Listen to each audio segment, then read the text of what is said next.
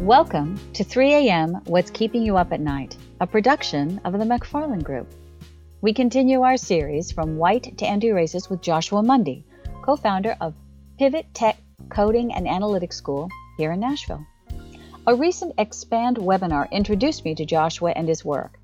The Expand program, brainchild of Asurion, a global insurance company, brings DEI thought leaders to the businesses of the greater Nashville area and beyond to dig into the practice of inclusion in their workspaces. Joshua is a successful serial entrepreneur. He has added the Pivot Tech School to his portfolio.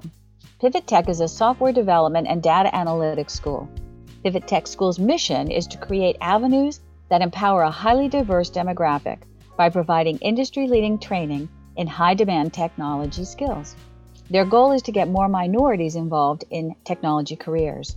In his engaging way, he called out webinar attendees to do more than simply hire his graduates with their excellent tech skills, but to also create a culture of acceptance and inclusion rather than that of assimilation into cultural norms that in fact underscore the act of othering and marginalization, so that as Asurion's Kimberly Tate described, all employees can be their best self at their workplace.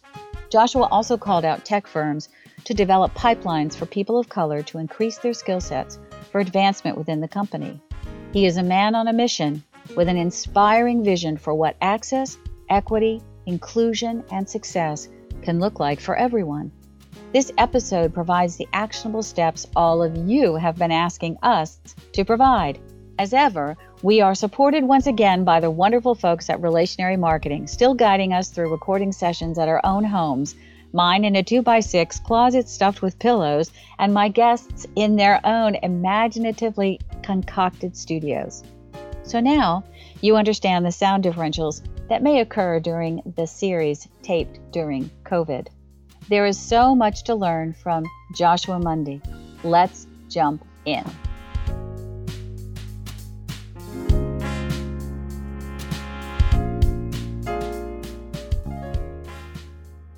Joshua, thank you so much for joining us on 3 a.m. What's Keeping You Up at Night? It truly is an honor.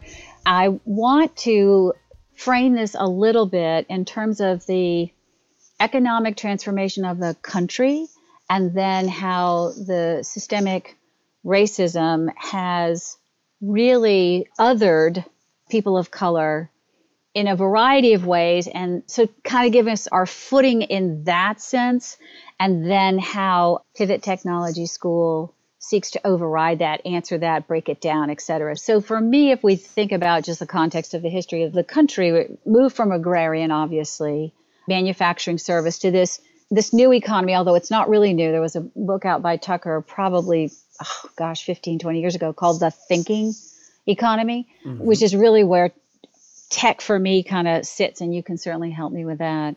Yeah. But I'd love to talk about the phenomena of the thinking economy and how racism can be bedeviled by that, right? We can un, we can undo it, but how it really can cause a significant barrier challenge to people of color. Could you speak about that as we set the frame?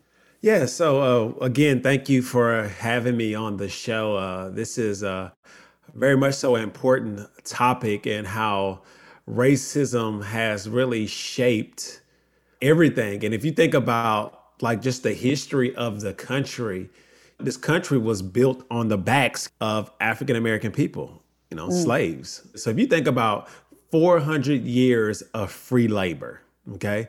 So you was able to build economy for you, your family and generations to come for 400 years and not have to pay anybody to do it.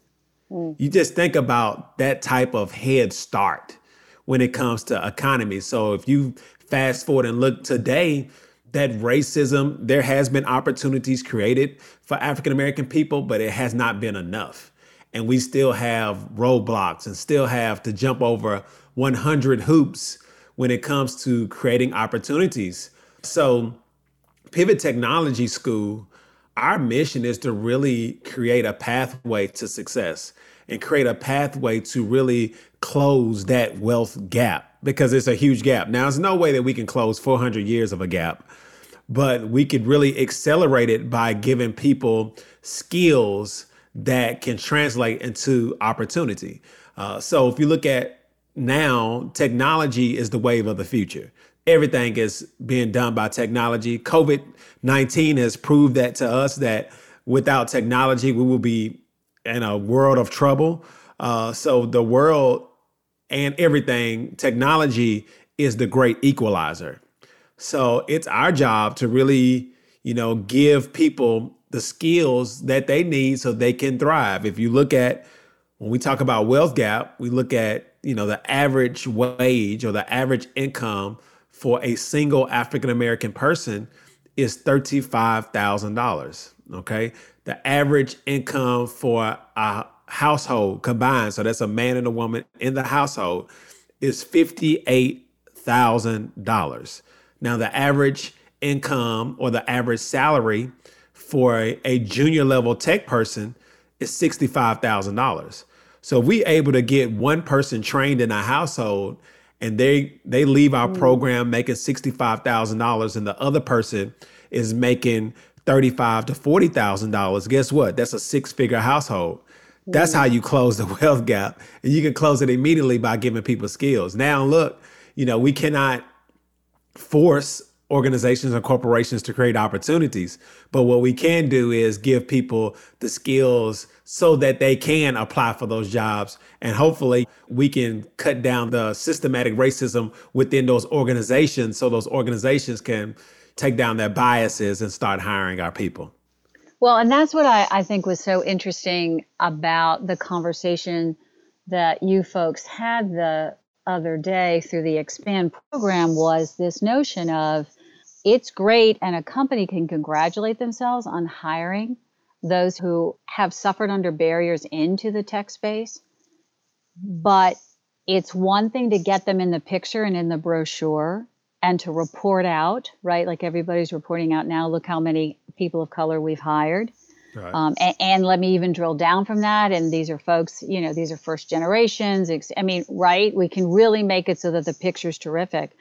The one thing you stressed, which I thought was critical and is a turning point, is it's about retention. So, and few of the conversations to date have been about retention. So, can you talk a little bit about what that means to not only provide the opportunity, but try to keep the person. And again, not just so you can brag, but keep the person and then develop that person for career ascension within that company yes. and then within the tech space. Can we speak about that? Yeah, I mean that's the most important key. I think like I said on that day is is that organizations and people we are very reactionary. Like things like George Floyd, things that happen make us uncomfortable. It makes us so uncomfortable that we feel like we have to act and move right now, that we have to make immediate and fast change. But the immediate and fast change is never lasting. It's a reaction. So you're gonna see something, you're gonna react immediately. Oh man, look, we we've hired 10 people. We've hired 10 black people and and, and look at our stats. But at the end of the day, how many did you retain? How many people that you hired moved up to senior level positions or C suite positions? Like, okay, it's one thing to bring them in, but what does that look like to really matriculate or have them matriculate within your organization? And they fail to do that. So we have to build frameworks and blueprints around what does that look like when we onboard somebody and are we tied to their success?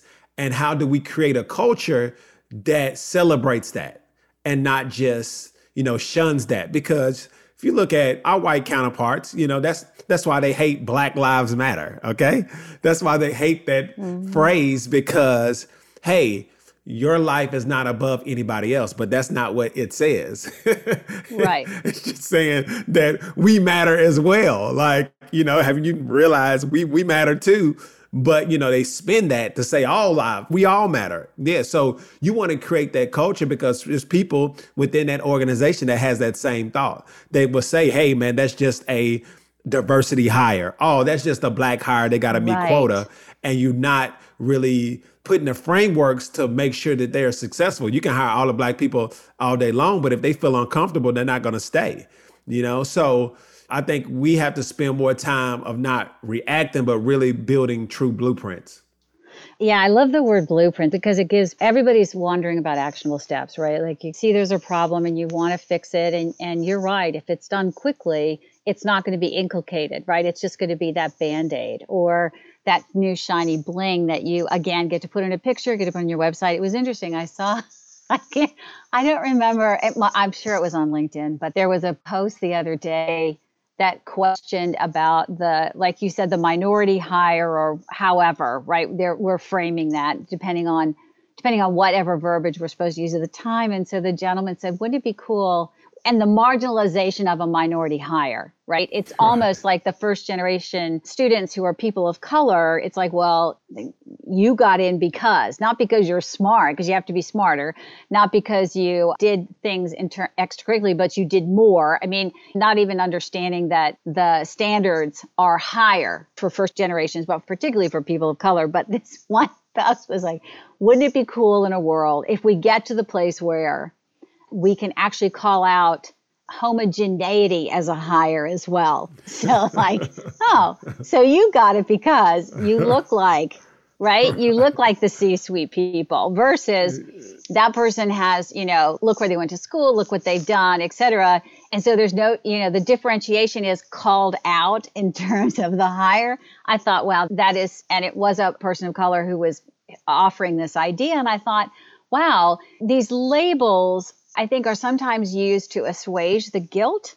They're seen as a marker of perhaps advancement, but I wonder, right? Right. So what I'm hearing is that the organization needs to respond, but I also think we forget a lot, well, particularly as a white person, you don't necessarily think about the pressures that are inherent to a person of color breaking barriers, certainly economically, but breaking barriers by being either an initial, a first, coming from a program, etc. Somehow there is some label attached to them coming into a workspace. Can you talk about what employers need to understand in terms of bringing people of color new to tech into that world, which honestly Joshua seems like the coolest place would be open arms. You know, it's the kumbaya circle. So, but I understand it might be a little bit more bloodthirsty than that. So, can you talk a little yeah. bit about that? Yeah, the show's not kumbaya. It's like you would think, you know, but it's really about being intentional, man. Like mm. people are not intentional. So they bring you on and leave you on an island and expect you to mess up. And it's set up oh, for wow. failure set okay. up for failure, not for success. Okay. Because if they set you up for failure, guess what? They say, oh, look, that's why we ain't been hiring them because mm. they fell on their face. Mm. Instead of wrapping the support and wrapping around them so they can be successful. We are not Jesus Christ. You know, black people are not the second coming of God. You cannot expect us to be perfect on every job or opportunity that you give to us. That's what they look for. They're looking for you can't make mistakes. You're walking on eggshells. You're scared. You already have imposter syndrome because you don't. You're not confident. And then you know they are hovering over you like you know waiting for you to make a mistake. And it's just you know you create that bad energy. And it's just really about creating where it can be a success. So it's maybe partnering with somebody on the team to help you get onboarded properly. I mean, it's just so many things that you can do to put in place so that that person of color can be a success in the organization. But you really have to be intentional. cannot be where I just hire somebody and then you throw them to the wolves. Then they, as soon as they mess up, or as soon as your patience is wearing thin, then it's oh, this is why we haven't been doing this because they they're not that good. So we we just have to eliminate all of the outs because it may be like I always say, it has to come from the top when the top is leading the charge, the the bottom will follow. But if it's coming from the middle and the top is not feeling it, then it's going to always be looking to get an out. And then they'll be able to use that out and say, this is why we're not been able to hire people from Pivot because X, Y, and Z didn't do well. So just wow. about being intentional. That's incredible amount of pressure. You know, I have to say that as a woman, I know it's not the same for a white woman for sure. But if you're going into traditionally male dominated industries, then you do feel that pressure to be i'm just trying to equate it right i mean in, in my meek way trying to feel a little bit of that and understand i that's probably particularly um, presumptuous but this notion of if you come into a place that before has not been accepting it's this constant auditioning is what i'm hearing right? And yeah. and oh, yeah. you've got the producer and the director and like the musical director sitting there in the theater. You're up on stage. You're all vulnerable. You're giving it your best. And all they're waiting for you to do is to hit that note wrong right? Yeah, so they can say yeah no we knew that was going to happen. Uh, so exactly. thanks so much. That that's, is. that's an incredible amount of pressure for anybody particularly those and this you know kind of human wide right? Particularly those who are looking to pioneer into different fields different industries different interests. It's what i've heard through this series joshua is this having to prove what you're not before you can show them what you are.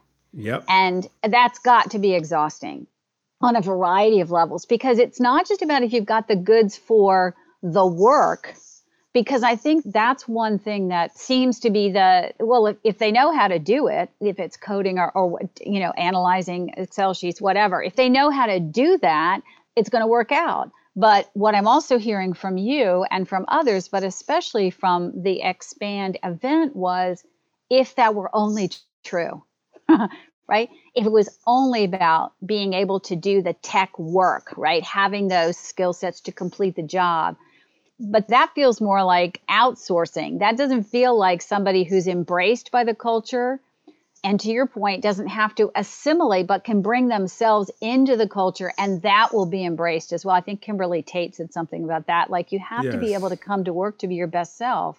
So can you talk about that so that the folks that you are training at Pivot Technology School they've got the goods, right? They they've got the talent, they know how to do the work, but it's then preparing them to be a part of a culture that may not recognize it is unwelcoming. How do we help that? You know, a lot of these organizations have these ERG organizations and they have they you know, they're trying. But you really have to just look at your culture from the inside out and be realistic and understand that, hey, man, we do have a problem. A lot of people don't feel like they have a problem. They feel like they've been doing the right thing and they look up and they have 50 white men working in the IT department. And they say, man, we've been we've been trying, you know, we've been looking, but uh, you know, and it's just really about it goes back to the word intentional. And you have to be intentional that I, Joshua, don't have to go into a situation and have to change who I am to fit what you all have going on. I want to be able to be Joshua and come and add value to what you all have going on. So they just really have to realize that, man, you know, we bring value. You know, diversity brings value, different thought brings value. So it's just really about, you know, being embracing of other cultures and understanding that you don't understand the culture. You know, I think the thing about it is, I, I feel like I, I don't know if it's television. I don't know what it is that uh, white individuals have like drawn in their heads of how black folks are and how we act and what we like and what we don't like and things of that nature that it stifles growth.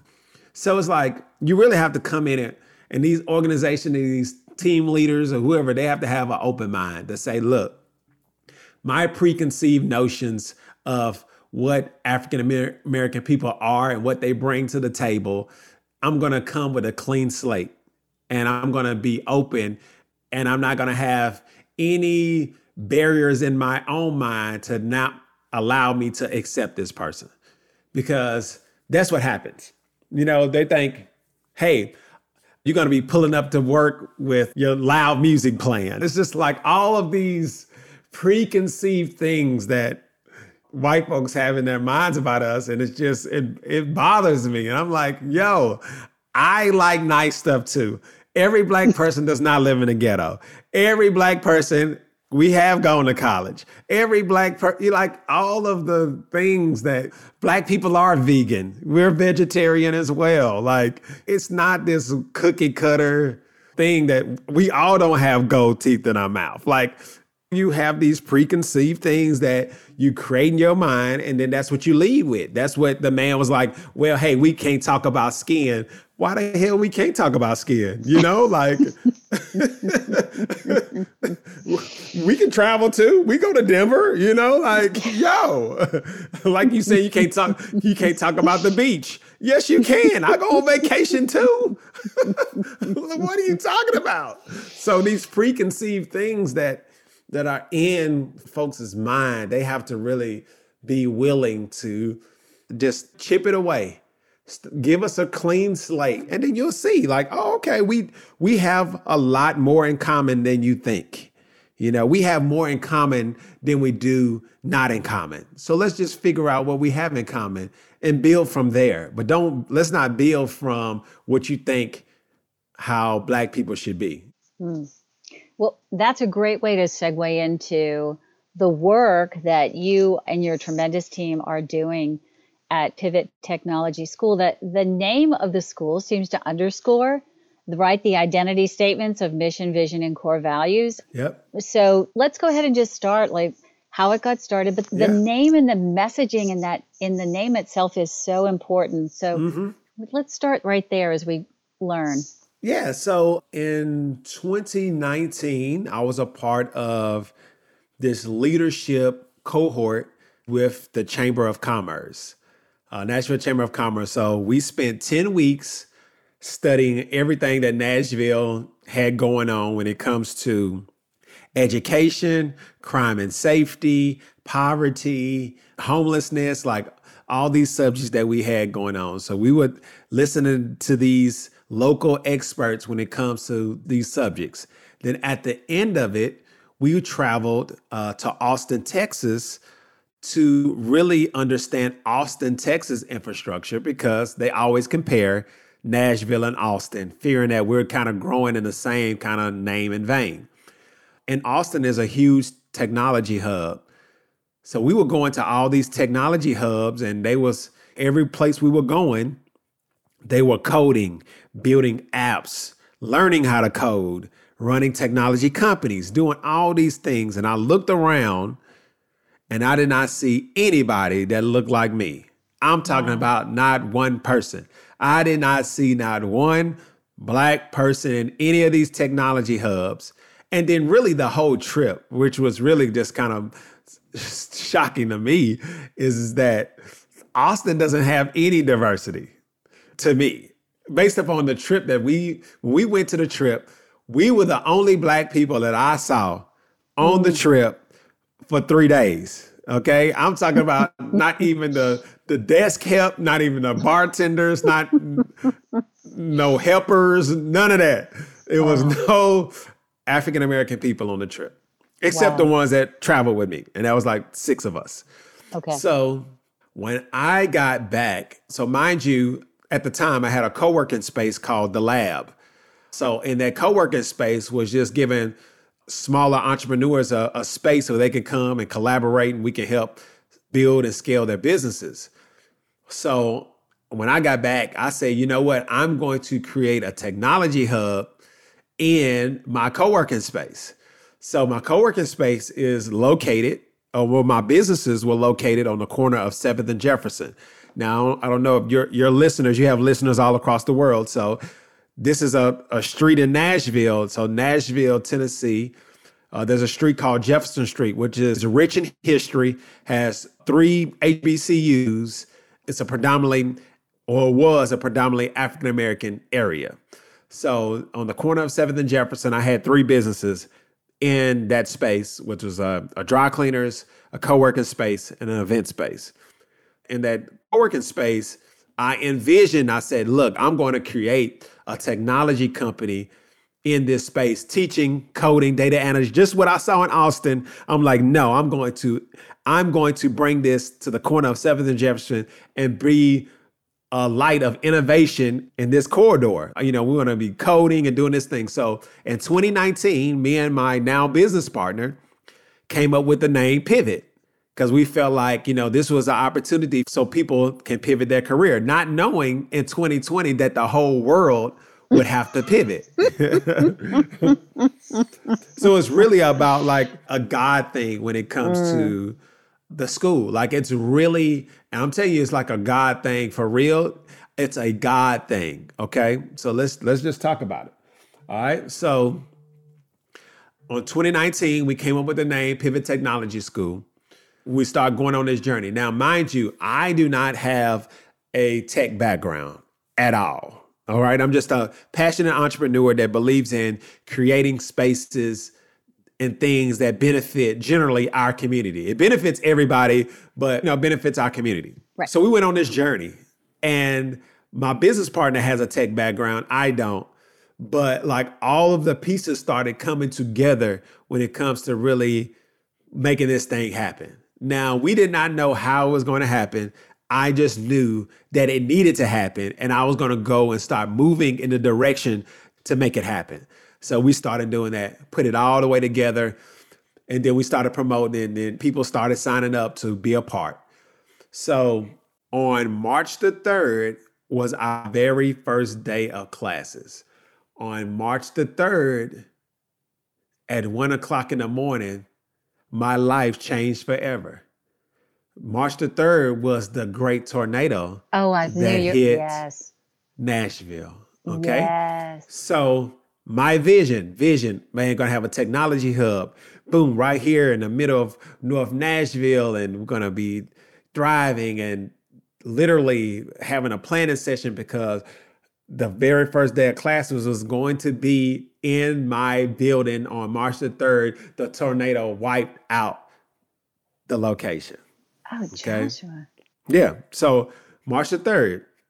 So it was, I gave birth to a new vision and idea and also lost three businesses at the same time. Yeah. Wow. But the vision kept going. So literally, it was almost like God was saying, Look, I'm going to protect you before you even know you need protection. Mm. So it was like the three businesses that I had would have all been impacted by the pandemic. Every last one of them. Yes. The dry cleaners. Yeah. People are, people work from home now. The yep. co-working space, people can't be in close proximity to each other. The event space, people can't have events. Right. And he gave me something in 2019 that was birthed in 2020 that could really win in a pandemic. That's amazing. And that's a technology school. so that's amazing. That is the kind of the story. So, you know, we've been really going and building from there and we've had great success and people now seeing the importance of technology, they have been just wanting to get the training that they need. And we have great partners in the community that have been hiring our students and mm-hmm. everybody, you know, the community is on board with what our mission is because our mission is to build up and close the wealth gap by utilizing technology and giving people the skills that they need to thrive.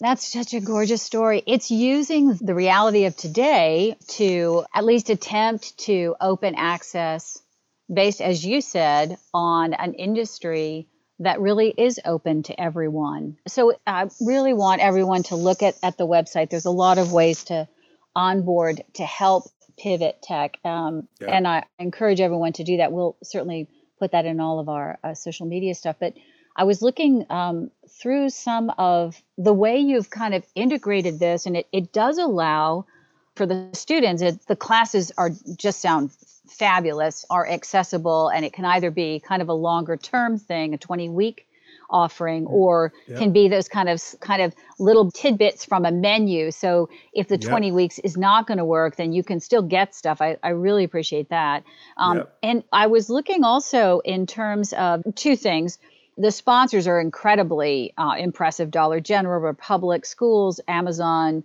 I don't know how to say it. I'll say Geodis. And then Strivr, I was just amazed at. And it sounds like Strivr's work in virtual reality and immersive learning is what you guys are thinking about you know just like let's get it get in get it done and and let's let's then move in into the pipeline so kudos to that i mean that's just amazing to grab all that kind of sponsorship level support and i know that it continues to grow i only listed a few of the sponsors we'll take a short break and be back with joshua mundy The McFarland Group works with nonprofit social impact organizations who are determined to serve more. We help leadership meet their intended outcomes, expand their portfolio of services, and provide greater impact to those they serve.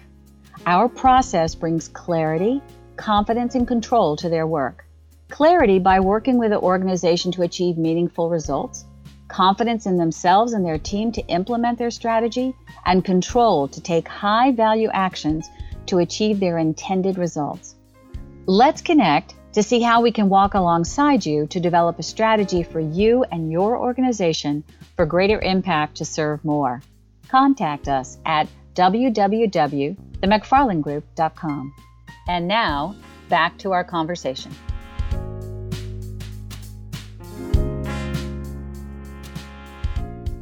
I love and I'm intrigued by the mentoring program. Mm-hmm. Can you talk a little bit about that and then really talking to folks who are listening like how can they get involved? Yeah, so we realize is that we are taking people that have never really embraced or been exposed to technology in this way, okay? We have been mostly consumers of technology and not producers of technology. So when you're teaching someone new things, it's like teaching somebody that's been speaking English all their life to teach them Spanish and French at the same time, because that's what mm. it is. All right? mm-hmm. So mm-hmm. what we realize is that we have to wrap people around with all of the things necessary for them to be successful. All right, because the first muscle that they're going to activate is the quit muscle. The quit muscle is is that hey, this is too hard. Mm. Oh, I cannot do this. Oh my word, what the what in the world have I got myself into? Mm. And so we have to wrap them up with services and people so that they can be successful. So the mentoring portion of our program is, is that we try to connect them with people that are in the industry that they can have a sounding board with. So mm. sounding board, like, hey, you know, I'm having a hard time or oh, it's going well, but just really build a relationship with somebody outside of Pivot Technology School. Because we try to, you know, we have our student liaison, we have our instructors that sure. talk with them, but just having that extra layer of support is important. Now, how you can get involved, we, we have several ways. You know, one, as an organization, if you have a company or organization, you can get involved by hey hiring yeah. some of our students yeah. you know creating opportunities for our students two creating scholarships. Uh, scholarships are very very much so important. And we're working on our 501c3 arm so that companies and organizations can get those write-offs. So we are working on that. But scholarships are important because a lot of our students don't have the means or the resources to get the skills but they want the skills. So we try mm-hmm. to offset their tuition. So that's with scholarships and organizations giving whatever they can $500, $100, $200, and we put that towards some people's tuition. Now, what we do require is that everybody brings something to the table. It's mm-hmm. not a mm-hmm. free ride thing. So you have to put some skin in the game. You have to pay your deposit regardless. Mm-hmm. If you can't yeah. pay it, you have to figure it out because Again, when you don't have skin in the game, guess what you activate? You activate that quit muscle. It allows you to say, hey, man, this is too hard. I'm going to walk away because you don't have nothing in it. But when you have something in it, you're not so quick to walk away. So, from scholarships to mentorship to providing opportunities are some of the ways that you can really get involved uh, with Pivot Technology School. Yeah, I, I, appreciate that. The mentoring piece seems to be an easy on board, and I, my suspicion is that if if anybody literally go to the website and figure it out, it sounds really easy. A kind of a biweekly communication, and you know, really following the student and meeting the student where they are, and and leaning in where necessary. And I have to say, when I was sponsorship stuff is is really important, and the scholarship stuff, I am so grateful to you that you ascribe to the it's important for everyone to have skin in the game so that you can really really own your success. So i, I appreciate that. I noticed a little bit of crowdfunding on the website for yeah. a couple students which i thought was extremely creative. Can you walk me through that? Yeah so we try all different types of things to get people funded to go through the program. So these two young ladies really wanted to go through the program, didn't have the means to go through the program. And we was like, well, what way, what ways can we help them raise money to get through the program? So that's what we we put together like this crowdfunding thing and to see if that worked. You know, we are willing to try anything. We don't have no bone or pride about anything. Like, yo, you want to go through the program? All right, let's figure it out. But what we're going to do is you can go through the program and we're going to try to help you raise money as well to go through the program. Yeah, I think it's really powerful because it gives students agency. And it's great to have corporate, individual, foundational support for the students. And I think that's all terrific, but bringing their own resources also, and it also underscores for anyone, you know, here are some of the things you need and the skills you need to be successful. So why not? I mean, it's great you're going to give those to a company or a corporation or some entity, but how about providing it for yourself as well? Because that's yep. a different way to build that skill set. And it allows that person to say, not only did I invest my time, but I'm kind of my whole being in this because I provided that opportunity, which is a break really from a more systemic kind of racist attitude of, well, let me help. Here's a handout, right? Yeah. It's, it's, and it really goes even beyond a lift up from somebody else. It's like, no, I'm going to stand up and I'm going to make this happen. So, I mean, I appreciate all that. I thought that was just a really interesting way to, to consider it from the school itself. I thought that was terrific. So I really do urge people to go and see how they can get involved with Pivot Tech. It's it's a terrific thing. And it so what would the long range vision because you you clearly are a gentleman of vision. And what i can hear joshua is you see it. It's not just mm-hmm. this abstract would this be nice? I mean you absolutely see it down to the detail to be able to call out kind of these systemic challenges and racism to say, and so here's what needs to happen, right? Yep. So explain and describe, if you would, the long range vision for Pivot Tech or what Pivot Tech might even morph into or other ideas you have for this this lifting up and creating a culture in industries mm-hmm. for retention, right? Not just for recruitment. Yeah. So the vision is really all coming together. So we have launched several things, or in the process of launching several things that complement Pivot. One thing I do notice, and what one thing that I do, I believe is is that I don't believe in waiting for somebody to create an opportunity for me. I go and create the opportunities for myself. So when I started seeing the pushback in the corporate space when it comes to providing opportunities, what we did was we went and created a staffing company. And our staffing company is focused on getting contract opportunities so that we can get our students placed and get them experience, and then they can leverage their experience with us to go get some real money. So we launched a staffing company we're currently launching our 501c3, which is called the Pivot Project, uh, which is going to just really be about creating scholarships for people to go through the school.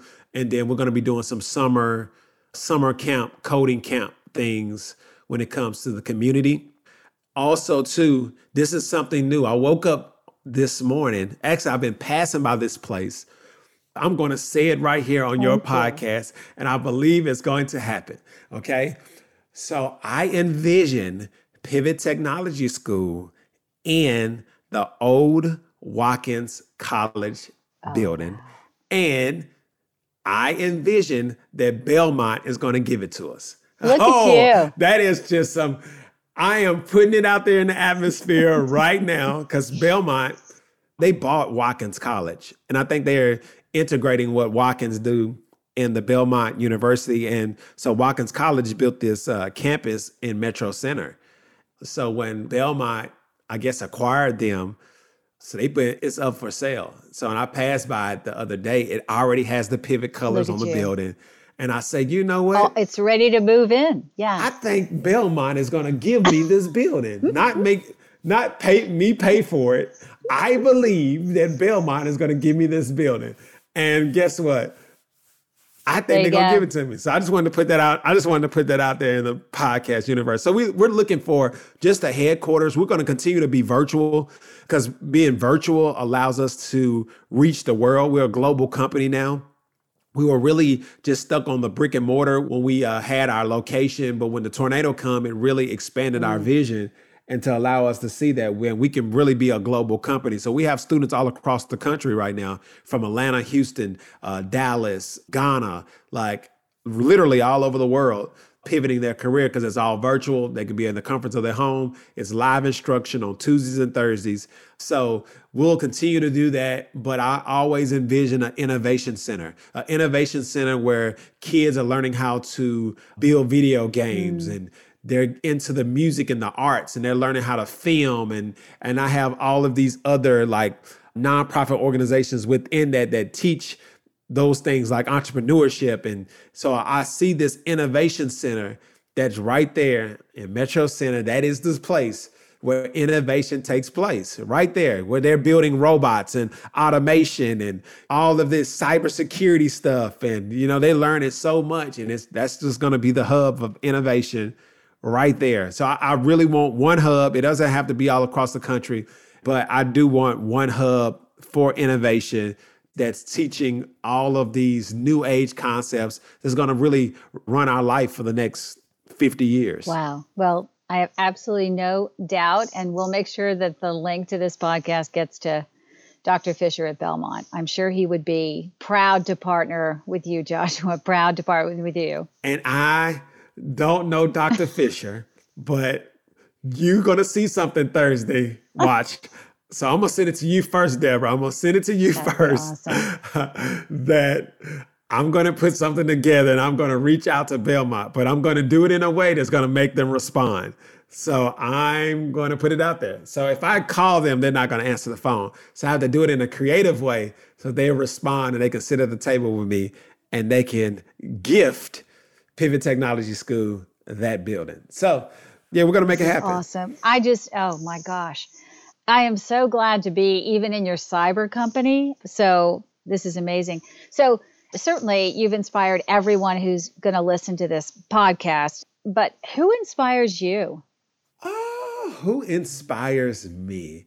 I would say my mother. My mother is the inspiration behind everything that I do. Mm because you know I want to be able to give her the life that she always wanted. And that's what inspires me every day to be able to retire my mm. mother is my inspiration because I saw what we went through her raising us and raising us to be the way that we are and that was an inspiration to me and I'm I want, I'm ready to pay it forward back to her. So that's my greatest inspiration right there. And my son as well, you know, like my son uh, is uh, really important to me because I just see the legacy play. Like I really want to pass down a great legacy to him so he can carry it on. He doesn't have to start from ground zero. He can start with a head start. So he's another inspiration as well. Well, I think the legacy you're leaving is wonderfully for your for your son and obviously for your mom to be really proud of, but what you're doing in Nashville is so consequential to the future of the city itself.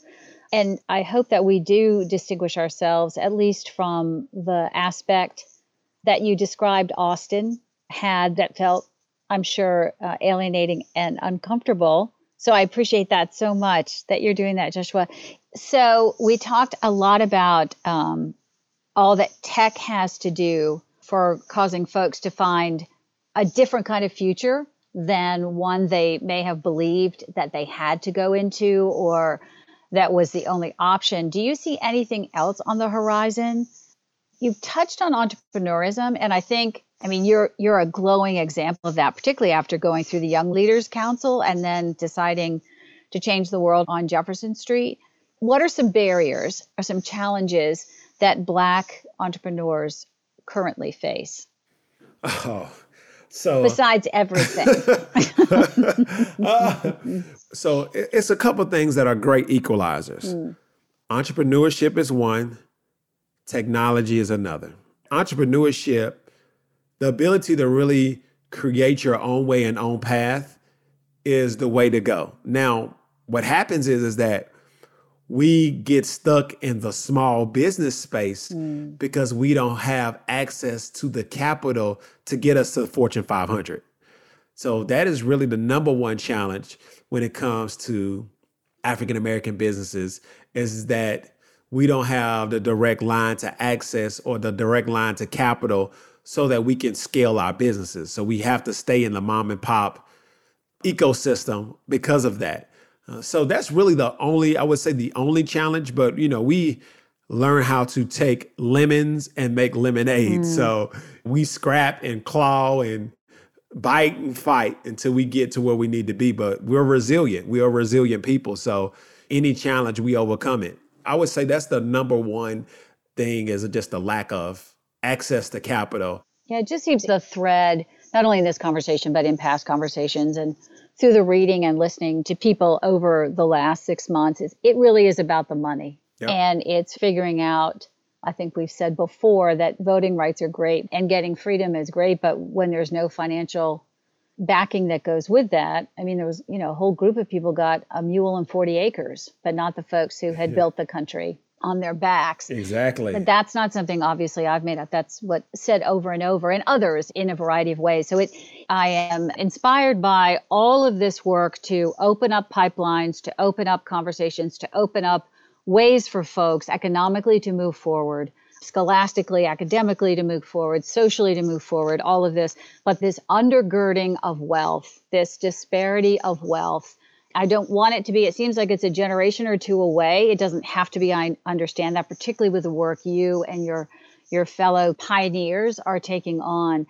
But it feels like it's this funding. And I think that that's something that particularly those that hold the privilege need to really, truly understand that it's less a matter of making up time. It's a matter of just look, let's all start from the same starting blocks.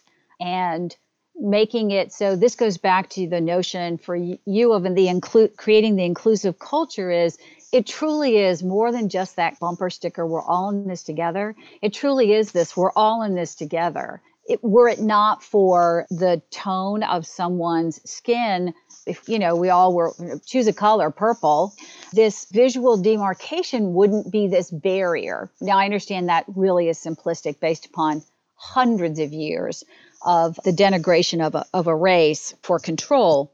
But this is the piece. The money is the piece. Yes. And we need to make it so that it's not, you know, these sponsors, if, if I might, and I understand any sponsorship is going to be great, but let's use the sponsorships to lift up, not to assuage. So yes. assuaging guilt is one thing, but that's not something that goes on and on. If you're thinking about changing the trajectory for people of all ages, because that's what Pivot tech does, right? All ages. All ages, yep. So if you're thinking about providing financial assistance and understanding that that financial assistance is not going to be ongoing, because to your point, as soon as folks understand how that all can work and how the funding works and you know just all those resources become more open those things hopefully you're going to work yourself out of needing scholarships and that it's there's going to be a way that the mechanisms of funding are going to be open to all as they are now for folks of privilege who do have this inherited wealth, which gets them 60 steps ahead. But it does seem to be this funding thing that we all need to really think about. So there is no true equal starting place. It's that video done by sociologists. I'm sure you've seen it, Joshua. It's probably several years old. You have, you know, a bunch of college kids standing at a particular starting line. And then this gentleman says, okay, now step forward if, step forward if. And very soon you see that there's a whole bunch of students who are held back on the first or second items of the checklist, they have to stop. Yep. And to understand that those students may be the ones who change our political system so that we actually can speak to each other, or they cure cancer, or they develop something in technology that detects Alzheimer's sooner, or, or, or, or, right? or develop right. some kind of housing project that, to your point, is a community of creativity and what that looks like. I mean, all these kinds of things. So we can change behavior, we can hire people, we can even seek to retain them. but this whole holding on to this funding, holding on to the wealth as though it's a slice of pie and that right. privilege is a slice of pie versus understanding it is a very fragile and can be taken at any time. You know, whites have enjoyed it for hundreds of years here and beyond that in civilization, but understanding that it, that it really is a very transient kind of thing. And not because of uprisings, yeah. right?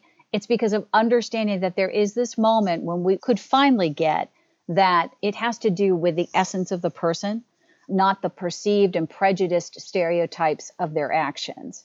Yep. Anyway, I didn't Come on. didn't mean to go on like that, but you have taught no. me a lot in this conversation and I'm I'm very excited by that. I, I appreciate it. Unfortunately, it is time to wrap. We'll have to find okay. another time when when we can get together and and uh, I can get more inspired and find ways to be of more help to Pivot Technology School. But I am so grateful for this time. I'm grateful for the energy you've poured into the podcast and providing for us some actionable steps as well as your vision and what we can see happen with Pivot Technology School as a community and, and as its own little ecosystem as well, feeding into the larger ecosystem with some super talented folks who are pivoting to make sure that the economy stays relevant to their life yep. versus having to stay relevant to the economy. So is there any kind of last thing you know you might want to say? Part this is terrible but parting words right. like give me a bumper sticker in two three seconds uh, yeah. joshua. That's not fair. Uh, well the parting words is just thank you so very much for being open to have these type of conversations to open up your network to really understand i would say black culture and understand that we do have a long way to go but it starts now you know it starts taking those steps now. You know, the first step to healing is what they say, like in recovery, like the first step to recovering is to admit that you have a problem, you know? So the first step is to admitting it. Once you admit that you have a problem, then it's really time to really set some parameters in place so that we can all be successful. America is better when we are all successful. All right. You've already had a 400 year start. It's fine. Live in that I wouldn't give that back either. But open up the door. You know, the door doesn't need to be closed anymore. Let's open up the door of opportunity to get other people to start living their best lives. So thank you so very much for having me on the show. You can connect with me if you like on LinkedIn, Joshua Mundy, M U N D Y.